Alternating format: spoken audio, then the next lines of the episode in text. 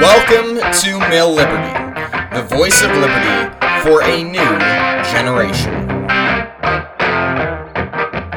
All right, Joe Walsh, Matt Kibbe, John Stossel, welcome to MilLiberty. Thank you. Yeah, it's good to be back. Hey, Caleb, I mean this. It's great to be with you. Thank you for the invite. This week, we are going to be going over the myths and realities that surround monopolies. Teddy Roosevelt hated, hated small government. The gateway into space will help alleviate a lot of those problems. It was a fateful error we took 100 years ago with this kind of monopolization of banking and centralization of money and credit. automation, streamlined productivity, and cost effectiveness. There's two big government parties, and one of them is, is red and one of them is blue. We are creating a community of liberty lovers. So sit back, relax, and enjoy the ride.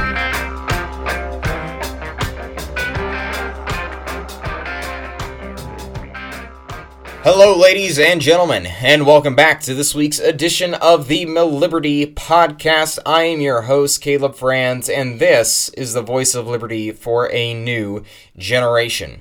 Um, I do want to apologize for last week. Um, I just did not have the time to uh, book a guest or uh, set aside a time to record the program for, for last week, so I do want to apologize for that. However, we do have a really good show uh, about a really important subject that uh, I am very excited to bring to you this week. Um, so sit back for that because we are going to be getting into that in just a moment with our guest. First, I want to go over an important discussion um, surrounding the Afghanistan war because we are possibly seeing the beginning stages, the beginning phases of the end of the Afghanistan war, which is something that I personally did not think would happen uh, for at least just by the track record and just by the way that we have always done things. This really felt like um, the most permanent war that America has ever faced because it is the most permanent war that America has ever faced. Um, uh, easily uh, toppling the Vietnam War as the longest war that we have ever had. And now we may be seeing the end of it on the horizon. I say that with the greatest grain of salt because so much can go wrong between now and we're, when we're supposedly supposed to get out of Afghanistan. But I don't want to be too terribly um, pessimistic, even though I do want to be realistic about it. I'm not going to try to lead you on, but I'm also not going to try to crush your hopes either. I just want to get you to understand that while this may not happen in the way that we hope it might, it's a very, very good step because it means that the momentum is finally there, that uh, the the pressure that we have been putting um, not just libertarians. I'm not just talking about libertarians, though we have had a very strong, um, a very consistent voice in the matter. Um, but the pressure that the American people have been putting on their representatives uh, and just how increasingly unpopular uh, that war has become. Now, granted, I, I don't think that it's uh, just because of that. I do think things such as the Afghanistan Papers that was released back in December, um, that we did a show on uh, around that time frame. Uh, I do think that did help, along with a lot of other things. But I do want to get you to look at this in, in the most realistic way possible. While it may not be, in fact, the end of, of the Afghanistan war as we know it, there's way too much uh, time for for something to go wrong before I am ever really willing to to accept that until it actually happens. But it's a very good step, and we need to acknowledge that because despite what the warmongers say, despite what the neoconservatives say, despite what the interventionist military industrial complex in Washington, D.C. and abroad would like for the people to believe, they are finally sick and tired. They don't want this war anymore. They don't want any war anymore.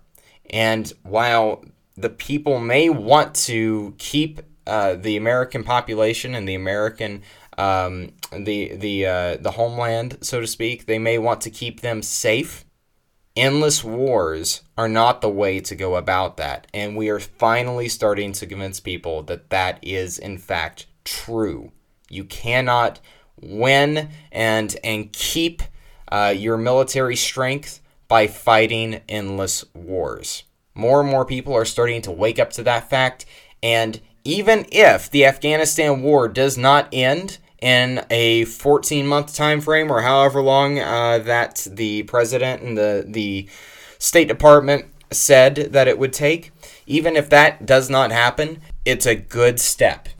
Now, to get into the subject of this week's program, we are going to be talking about um, something that we hadn't actually really discussed really at all on this program, even though we have discussed many things similar to it um, and surrounding it. The issue of standing armies.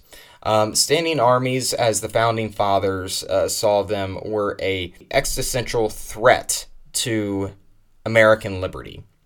And if uh, many founding fathers, such as Thomas Jefferson, um, and this is one of the few, as I have mentioned here on the program before, the issue of military intervention and, and foreign interventions um, that was one of the few areas that the founding fathers almost universally agreed upon when it comes to uh, the direction that they wanted America to take and the position that they wanted America to take.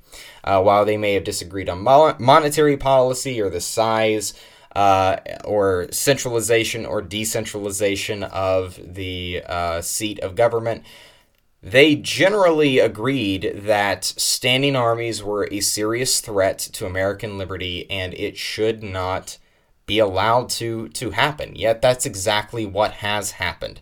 So that's why I brought on uh, Zach Yost. Uh, now, we brought him back whenever we talked about the Afghanistan papers back in December. Now, we're bringing him on again to discuss an article that he recently wrote in the American Conservative that is very good, and I will be linking it into the show notes uh, for this week for you to look over and read.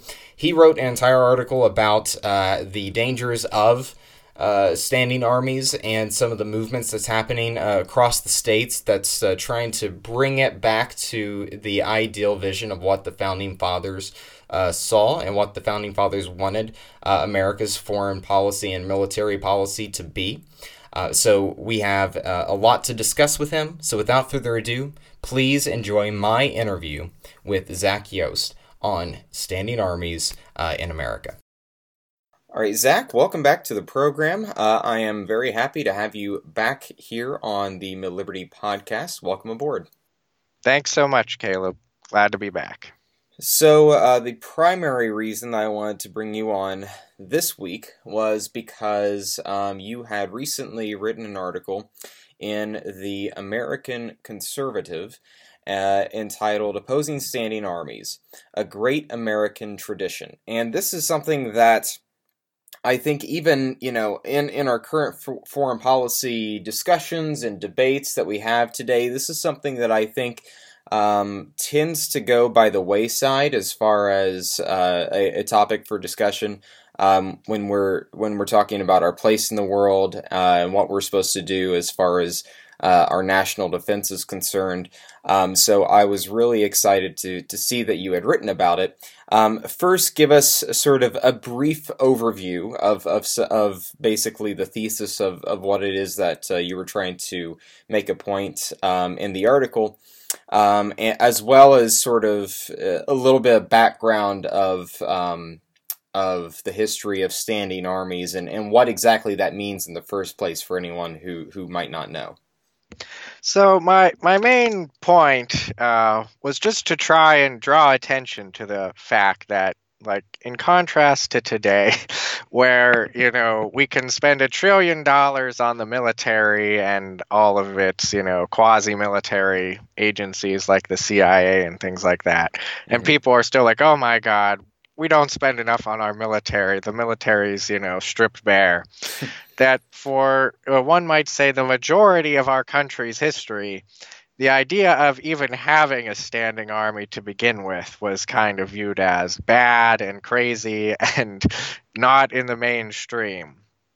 And uh, this goes, I mean, that even before the country was founded, you know, uh, the founding fathers and the framers just had an aversion to, to standing militaries. And I have a, a quote I liked a lot from a guy named Elbridge Gerry, who was, uh, he's actually where gerrymander comes from, but um, one of the signers of the Declaration. And he declared that a standing army is a bane of liberty and there are Federalist papers written about, you know, oh, a standing army. We'll never have a very large standing army. The militia will do most of the work.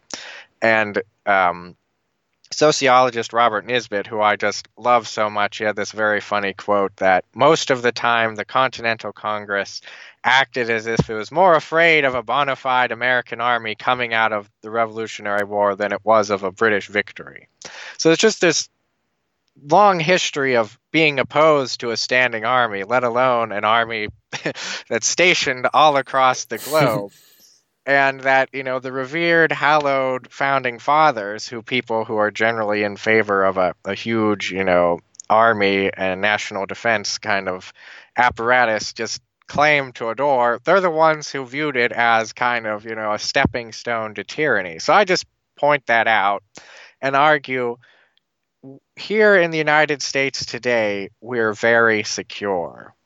If we look at things from what is the purpose of national defense? And the purpose of national defense is to existentially preserve our way of life. So to keep us from being conquered or, you know, threatened by some other power that can infringe upon us. And for several reasons, one might say we're the most secure power in in history. On the north and the south, we have Canada and Mexico, which are very weak powers. And in fact, on our entire hemisphere of the globe, we only have kind of weak powers who could not threaten us and are generally friendly to us. To the east and the west, we have the vast moats of the Atlantic and Pacific Ocean, and no power currently in existence is capable of crossing those oceans in force to invade and conquer us.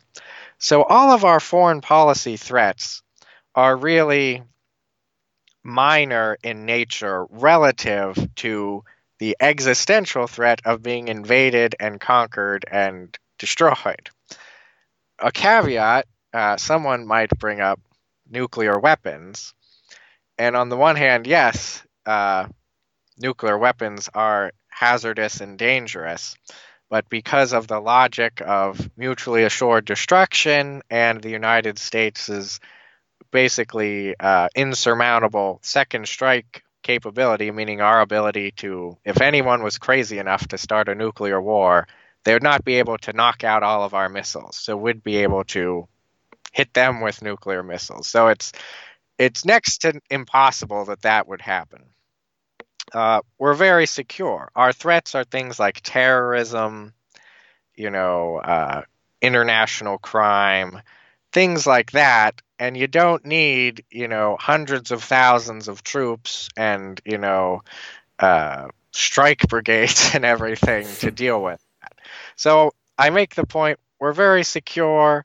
And my final point is that not only would it remove the temptation for nation building and going on crazy crusades all around the world that only end up in disaster if you don't have an army to do that, but it would also be beneficial for things here at home.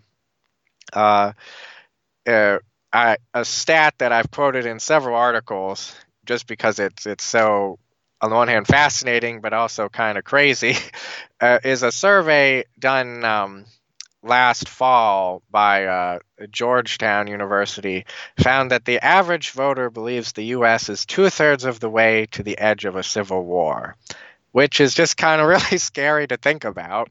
And it you can see it even if it doesn't uh, go to that level. There's a lot of polarization, a lot of just kind of visceral hatred of different parts of the country against one another, and uh, if you're honest, uh, having a standing army just makes things worse in that if you don't control the apparatus of the federal government, that means the other side will, whoever the other side is. and that kind of ratchets up the stakes of the game because that we don't know what the other side will do. They seem kind of crazy and they hate us. They might use the army against us. Is at the root logic that I don't think a lot of people explicitly think of, but underlying all of the federal government's powers is its ability to enforce that. And a standing army would, in the end, play a large role in that. So that's kind of why I just wanted to bring it up. It's not going to happen anytime soon, but I think it would be great if more people started talking about the fact that we're kind of in a historical aberration here, having such a large standing army. Mm-hmm. And there's lots of historical reasons for why that is. Mm-hmm. So, um, something uh, there's there's a lot of different directions that we can go from that uh, from from everything that you sort of laid out there. Um, I think that a lot of people get confused uh, today when when you sit when you bring up uh, the idea of a standing army as opposed to um, a militia because it's so you know today like that we think of the militia as sort of like the national guard versus a standing army um, which is just you know the the military uh, presence across the globe and, and things like that. I think that's what most people think of so it's hard to sort of separate those two. Um, could you clarify a, a little bit um, what you mean um, when when you're talking about like what the defense side would actually be um, when you take away the the standing army or when you significantly uh, downsize that standing army. Sure. So uh, you you mentioned there's kind of some melding of the National Guard into the army, and that that's correct. the The National Guard is considered the militia for legal purposes. There were several acts at the beginning of the 20th century that kind of codified and formalized the National Guard's relation with the federal government and ha- how things are run. And the National Guard is basically used as just another part of the military. Uh, constitutionally, um, in Article 1, Clause 15, the um, Constitution gives Congress the power to call upon the state militias for three things to execute the laws of the Union, to suppress insurrections, and to repel invasions. Um, so you might wonder why having, you know, the Hawaiian National Guard deployed to Iraq, where it fits under those three things. Um, so the um, in the ideal, I suppose, kind of world, the National Guard would not be at the beck and call of the federal government for any time it wants to do anything. As the standing uh, army, meaning the federal army, the, the army that is part of the federal government and is funded via congressional appropriations, that cannot exceed two years, which we can talk about why that is in a, in a second. Um, that can just be sent wherever for whatever reason, basically. And there is a movement in several states, and I discussed this briefly in my article, to try and bring that back. And interestingly, in several of the states, the bill has actually been introduced by uh, veterans. Basically, the, the bill is just called the Defend the Guard Act, and it basically says that the state where it's passed cannot hand over control of the state national guard to the federal government um, uh, for purposes of uh, basically fighting unless there has been a declaration of war. So if this was kind of everywhere, you know, 20 years ago, the National Guard units wouldn't have been deployed over to Iraq or uh, Afghanistan because there was no official declaration of war. So it just kind of adds a bit of a speed bump to uh, Congress, uh, you know, just willy nilly getting us into conflicts all over the place. Um, now, the Constitution stipulates that a the um, the standing army uh, so in um, the Congress has the power to raise armies. but it it's interesting. It kind of has a stipulation here. It says to raise and support armies, but no appropriation of money to that use shall be for a longer term than two years. So the the framers put that in the Constitution because they did not want a permanent army. The kind of idea behind that was every two years we have to re up the funding for a standing army. It's it's not a permanent thing. Mm-hmm. And in contrast, there is not that stipulation when it comes to the Navy. And it's kind of easy to understand why, if the framers were worried that a standing army would be a threat to domestic liberty, a Navy, you know, is not that big a threat to that. so, um, the that does, does that answer your question? Is kind of what the divide is there to some extent. Yeah, and I and I, I'm glad you brought up the point of the Navy too, because I think when when you when you speak of this uh, in today's terms, especially because you know a lot of people, I don't necessarily agree with this notion, but a lot of people when they um, when when they talk about issues uh, surrounding uh, foreign policy and America's uh, place and involvement in the world, they will bring up that it's a very different world from when the founders uh, were around and they couldn't have foreseen that this would have happened. So, to suggest that we can't possibly have a, a, a military, I think most people think of like, well, you can't have a standing army. That means you can't have an active military uh, at all. Um, which is not necessarily what that means, um, because they actually were fine to some degree with um, with having a navy um, around just the the army uh, side of of things would be sort of decentralized, so to speak. Is that fair yeah, to say? exactly. Yes, and um, in uh, I think it's uh, Federalist uh, forty six. I think uh, Madison talks about how uh, basically the United's like I think it, it kind of goes back to the roots of the founders. Some people like to say, oh, the founders were libertarians. Some people might argue they were more, rather than classical liberals, they were classical republicans with a small r, kind of mm-hmm. ancient Rome, which they invoked quite a lot. where the idea is it's everyone's job to defend the country. And he kind of makes the argument, you know, by doing that, you know, any invader would just be, you know, swarmed by the, you know, hundreds of thousands of Americans kind of idea. So definitely aren't uh, don't want to turn into an like a disarmed pacifist kind of nation, um, but um, rather making an argument kind of the best way to defend the country and also to defend domestic liberties. And I definitely am in agreement that a navy is a good and necessary thing that we should have.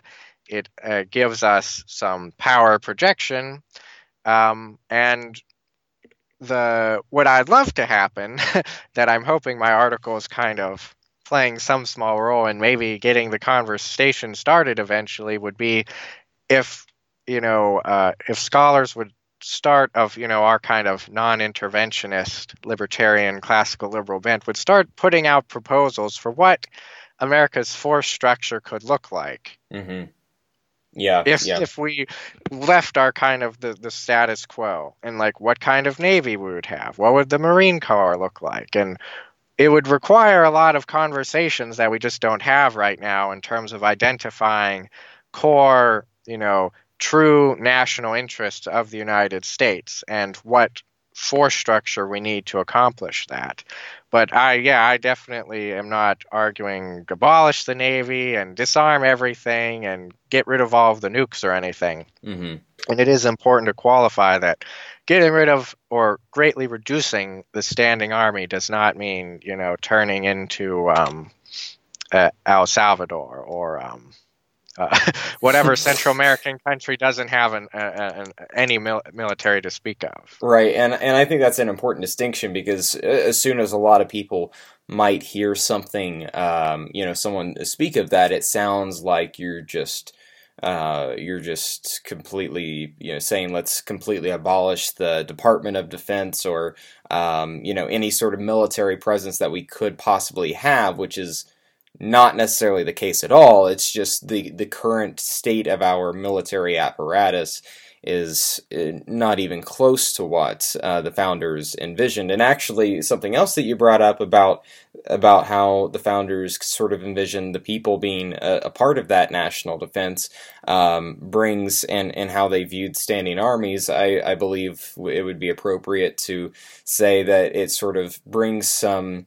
Um, it brings some uh, perspective in how they viewed things like the Second Amendment, um, and, a, and a, another layer of uh, perspective on that issue as well. Uh, because most people look at the first section of the Second Amendment and the second section of the Second Amendment, the section talking about um, militias and then the section talking about the people bearing arms, um, as two sort of separate things, uh, when the founders, you know, very much did not. Oh, exactly. And I mean, um, the the Federalist 29, I, I believe, is the one where Hamilton is. I think it's called concerning the militia. Actually, uh, he's trying to reduce people's fears that having a standing army and having uh, the federal government be able to nationalize the militia when there's an invasion or something. He's trying to calm fears down that uh, it'll be used as a, a a unit of tyranny and he he actually kind of basically says like the point with the militia the advantage is if the federal government is issuing tyrannical orders because the militia is made up of you know regular people mm-hmm. that rather than carry them out they'll they'll basically march on washington um, so yeah i definitely agree that having this you know i would argue historically accurate understanding of the founder's conception of what the militia was, does definitely support a very uh, pro private firearm ownership reading of the Second Amendment. Not, you know, some people try, oh, that means that, you know, you can only have a firearm if you're in the militia, and uh, the militia is the National Guard now, so no private firearm ownership. Right. You know? it, it's very much, most people look at something like that, as well as I would argue the entire Constitution, but especially um, with the Second Amendment from a very modernist lens. Uh, a very modest, uh, mod, excuse me, not uh, modest, but uh, modernist um, uh, eyes uh, that just looks at the world today and they just sort of assume that the world has always been that way, or at least the structure of the United States has always been that way. So if the National Guard is the militia, then obviously the founders were talking about um, arming the National Guard and not keeping the people um, uh, to to allow them to have the right to bear arm, uh, which is just a, a false uh, a false premise. Yeah. Um, so something else that uh, I, I really think is important to bring up is that you know this is something that a lot of the founding fathers, one of the few issues I would argue, um, because a lot of times we look at the founders as almost sort of unison um, in their beliefs, which is not the case. Um, eh, very much not the case. Actually, they had a lot of disagreement and a lot of um, a lot of different opinions on on how the country should be made. But this was one of the few areas where they actually were almost unanimous. Um, was in the area of the the our military presence and foreign interventions, um, and this is something that again, arguably, probably more than any other area, we have gone further away from uh, the original intent and the uh, the original vision of the founders uh, as outlined in the Constitution. Um, but as you brought up, the there are a few states that are trying to sort of restore that with the Defend the Guard Act, which I, I I'm glad you brought that up because that is one of my favorite movements um, that is sweeping uh, state legislatures right now uh, across across the country. There's one in uh, West Virginia, uh, South Carolina, Wyoming, and I can't remember the other one right now. I think there was one introduced in Oklahoma as well. Oklahoma, okay, yes, and and Rand uh, Rand Paul went out to um, Wyoming to to uh, to vouch for it essentially and and and sort of campaign of sorts for it. Um, now these these efforts failed. However, it's still a really important uh, thing that is happening right now because the fact that it's happening in the first place signifies that this is something that uh, is is gaining momentum and and could happen um, realistically in the future. Oh, exactly. And I think in at least two of the states, I, I think the Wyoming one is one, but in at least two of the states, the people who introduced the bill were veterans themselves, which I think is is very helpful um, in terms of selling it. For yeah, West West Virginia was as well. Uh, Pat McGeehan, um, the West Virginia uh, state delegate, was was the individual who in, introduced that one. So I, I know he's a, a, former. I can't remember if he was an officer or just enlisted, but he was he was in the West Virginia National Guard, I believe.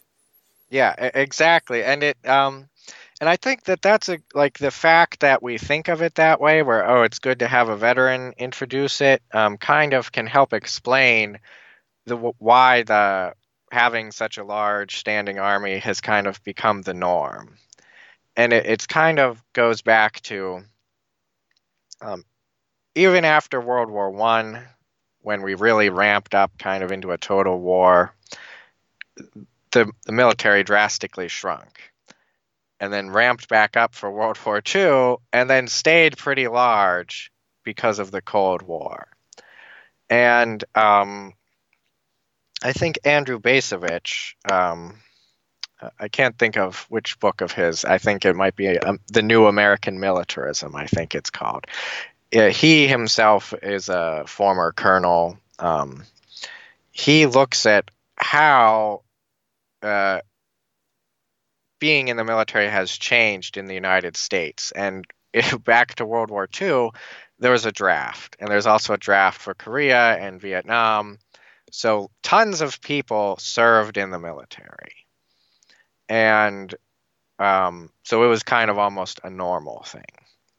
But he points out that what has happened since then, since there's no draft, is uh, the military is increasingly like a smaller and smaller percentage of Americans as a portion of the total population have served in the military. And there's kind of he he argues this is a bad thing where it's kind of unless you were in the military then you don't have credibility to speak about you know national security matters and maybe back when you know a large section of the population did serve in the military because they were drafted into it. That wasn't as big a thing but now it's increasingly a smaller and smaller. It's kind of basically a generational thing. And uh, poor people basically uh, are the ones serving like either you're a military family or you're uh, not very well off so you join the military. That's not a good way to formulate our kind of uh, way we think about the military and it's such a, a, a change ryan McMaken uh, at the mises institute wrote this interesting article that of course got a lot of flack where he pointed out, just using lots of historical sources, how before being a soldier was completely viewed differently by the general public than how it is today. Um, in terms of it, it wasn't viewed as oh this heroic person in the military. Like if in the 1880s, if you were a soldier, you were kind of like viewed as a welfare bum, um, so I'm not saying we should bring back an attitude of just scorning people in the military or something, but it does kind of provide a window into how this change in total attitude towards a standing military came about. Whereas before, oh, you're in the military during peacetime, you know, well, why can't you get a job? Mm-hmm. Whereas now, uh, you know, the kind of troop worship can go to extreme levels where even you know other veterans are like this is crazy right know? right yeah there's it's sort of the pendulum has sort of swung the other way especially after um, especially after 9-11 where it's almost consider blasphemous to even to even question um, military involvement uh, around the world. And if you do so, then you're questioning the very nature of um, of the heroics of, of the troops themselves, rather than just trying to ensure their their safety and um, make sure that their families don't have a, a body uh, body bag that comes home and instead actually has their, their husband or their father or their brother come home in one piece. Yeah, exactly. And it's kind of an uncomfortable conversation to have, but basically to say, you know, uh, our soldiers are dying for nothing in the middle of the Afghanistan mountains. Yeah. No one wants to be told their, you know, father, brother, son died for no reason. But it's kind of if we want to actually honor and and care about people in the military, then we have to question whether they're being put to a, a, a, good purpose or whether it's being wasted. And it it was very. I mean, I was glad to see it happen, but it was also kind of sad after the Afghanistan papers came out. Lots of veterans and and, and families who who lost people in the Afghan war were like, uh, this was for no purpose. Yeah. Not and it's kind of if we can do that beforehand, before we go out into the middle of nowhere, you know, uh, to fight these unending wars, that would be, you know, much better route to go. And it right. means questioning whether soldiers are actually protecting our freedoms by guarding poppy fields in Afghanistan. right. Yeah, and it's it's a it's an issue that I, I agree with you. It's sort of tough for some people to uh, swallow or or stomach the idea that you know they're uh, someone who in, may have been in their family that may have died uh, through these wars, may have died for for a cause that was not actually to just protect our freedoms. That that shouldn't. I think a lot of people, whenever they hear that, they think that that's just like a slam on the troops or something like that. That oh yeah, you you you know you died for nothing. Great job. Which is, I don't think that's necessarily the case. You know, nobody should die for for nothing. You know, that's that's more of a, yeah. a matter of fact. Like you should be angry that they died for nothing and were sent over there in the first place. And while yes, they, you know, a common rebuttal is that they sign up, they know what they're getting into, they know the risks that are associated with the job. Well, yeah, they might know the risks, but that doesn't mean that you should just throw them in a dangerous situation willy nilly um, just for the sake of it, just because they signed up for the job. Um, yeah, I think it's an abuse of trust. Really, yeah, it is. That they're it, trusting really that our leaders will use them for, you know, they're, they're willing to go them to harm's way, but they're trusting that it will be for some good reason. And unfortunately, it's it's generally not. Right. Yeah, I, I know that uh, Dan Crenshaw is one that that constantly uses that line that uh, our troops aren't uh, idiots. They they know what they're signing up for. Well, I mean, in some cases, yeah, but as we see in the Afghanistan papers, our, our leaders didn't even know uh, what we were signing yeah. up for with with the Afghanistan war. So that you know that statement isn't even true entirely in and of itself. They may know the risk, but it's it's foolish to suggest that we should just throw them in in a risky situation, uh, regardless of of the purpose or the cause and and Dan Crenshaw always he, he uses this very annoying line that so many people do, which is we have to fight them yeah. over there, so they oh, I have to fight it. them over here. And it's just fight who over here? Yeah. I mean, are, are the are the illiterate Taliban going to somehow build a world class navy and attack us. I mean, there's yeah, the people who literally lives in caves. terrorism doesn't mean we have to invade the rest of the world to stop it from happening. Right. Yeah, and I I hate that. Uh, I'm sort of going off on a tangent now. I I hate that people like he have sort of brought that mindset back into the forefront um, because I felt like that mentality had really uh, started it, it really started to um, be sort of laughable at this point um, in in our in our history. Uh, after the Iraq War, after the the Afghanistan War, was starting to see just like yeah, the, these foreign interventions without a purpose. They're they're just sort of you know we're just kicking sand in in the desert over there. We don't have a real reason. Um, but the fact that he brought that you know sort of back into the the national conversation just really bugs me um, because for a while we were we were actually starting to move move on from that mindset, but now we have Yeah. to fight it all over again. Yeah. Um, well, we are starting to uh, we are starting to run down on time here.